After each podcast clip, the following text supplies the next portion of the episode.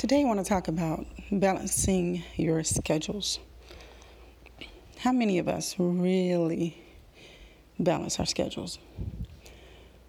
Now, something that we do know is a chaotic schedule can really get a little hectic and lead to stress and all types of health issues and it really can make you miss out on something that was very important.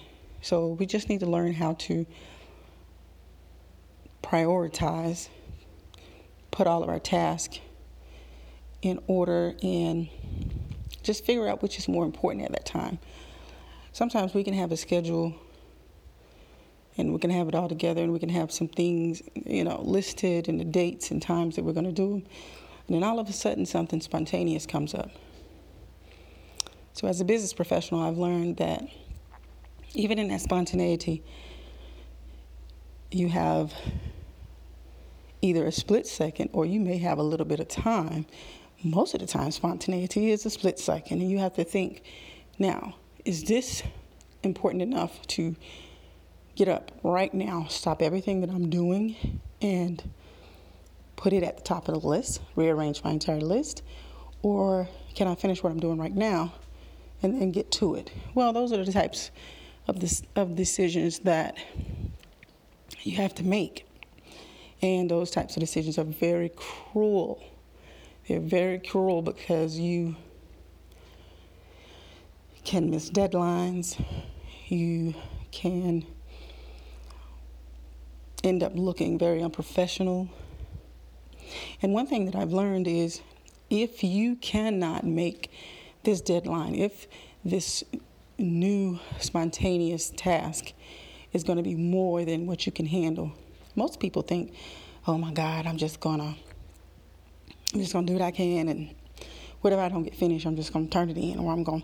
No, you don't want to look even more unprofessional. You need to go to your supervisor, or go to somebody that you know may be um, very knowledgeable in this area and ask for help. That's one thing we fail to do because we feel like, oh my God, I don't want to look bad. I don't want somebody thinking, oh, I don't, I don't, I don't really think she really knows her job, you know, because I've been there. I know the feeling of, okay, I took all this time to get the job, been in the job for um, quite a while, and now I want people to know that I can handle this. But there are times when your plate can be rather full and you need some help. So, asking for help or letting your superior know or the person who asked you to do the task or whatever the situation is, you may be better off just saying, hey, this is a lot. Can you kind of help me? Can we do this together? You may be able to handle it yourself, but if you can't, never be afraid to ask questions. That's very important. So, another thing is making a mistake while you're doing this. If you make a mistake, what's the first thing you're probably going to do? A lot of people don't say anything at all.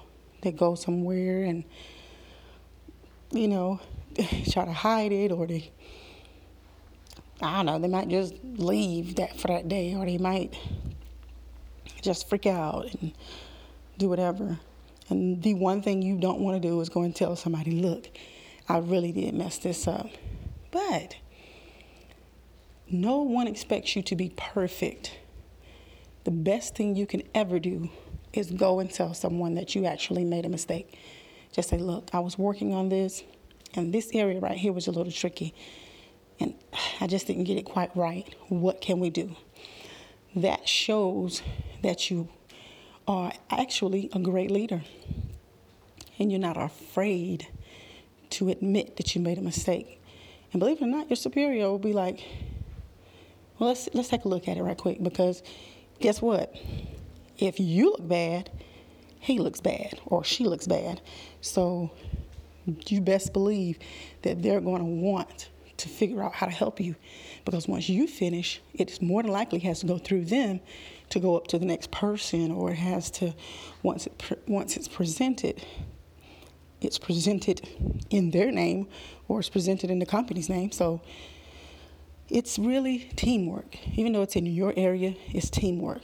So all of this is a part of balancing your schedule. Learn to prioritize from the beginning. Learn to put things in order, in order of importance. You know, um, however you feel about larger projects versus smaller projects, where they should be. If you're better off doing the smaller things first and then the larger things, or if you're better off doing the harder things first and then taper, tapering off with the much easier task. do that. Do what works for you. You are the professional in your area. So work in your comfort zone.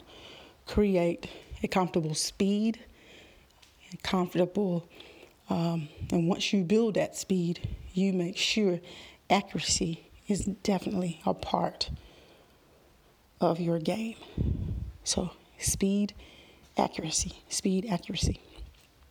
I remember if you make mistakes, make sure you communicate with someone, more than likely your supervisor, because what you don't want is somebody on your same level. I mean, you can go to somebody on your same level, but make sure your supervisor knows.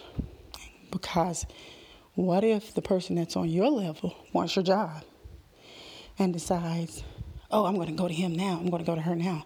You know, she really didn't do that, or you know, she messed that up, and you know, I had to do blah, blah, blah, blah, blah. So that you have to be careful of, and that's all about paying attention to the character of your coworkers. So you don't want to run into a thing like that. So make sure your supervisor knows if it's big, if, if it's a big mistake, your supervisor should be the first person to know. That way, you'll eliminate anybody trying to circumvent you and go and tell somebody something, you know, or make it look like they're doing it for you because they can very well go and say that you can't handle it. And that supervisor may ask them, Will you do it? It depends on what type of supervisor you have because a very professional supervisor would say, Well, can you help her? You know, and then that kind of make her look stupid. So it depends how much your supervisor has your back. But you have to make sure that that supervisor knows who you are. From time to time, you need to go and talk to your supervisor. Tell your supervisor who you are. You know, especially in facilities or industries where the supervisor might change often. Let your supervisor know you. Speak to them every now and then. If you need to do something, let them know. Be respectful. If you're going to be late, let them know ahead of time. If you were late, let them know why. You know, and communication is 100% of the game. It really is. You have to communicate. Communication um, is power. So make sure they know how you are, how you work. Now, and when that mistake comes, now you've built a platform. You've built this this image of yourself and they can't. And the first thing your supervisor will say when somebody comes to your supervisor, he'll say or she'll say, "Ah, but I know she got it though. If you want to help her, that's fine, but I'll talk to her." You know, because that way you know they have your back. They're already, you've already prepared them of your level of responsibility. So they're not going to doubt you for one moment. Oh, I know she's got that.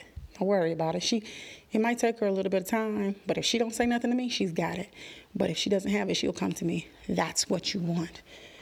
So, in all, just remember to prioritize. Take your time when you need to. Um, speak to your supervisor if you make a mistake. Um, Make sure you're prepared ahead of time for certain things. Prepare, you know, uh, make small preparations, making sure you have all of your supplies and things like that. Those little things right there can make your schedule a little hard.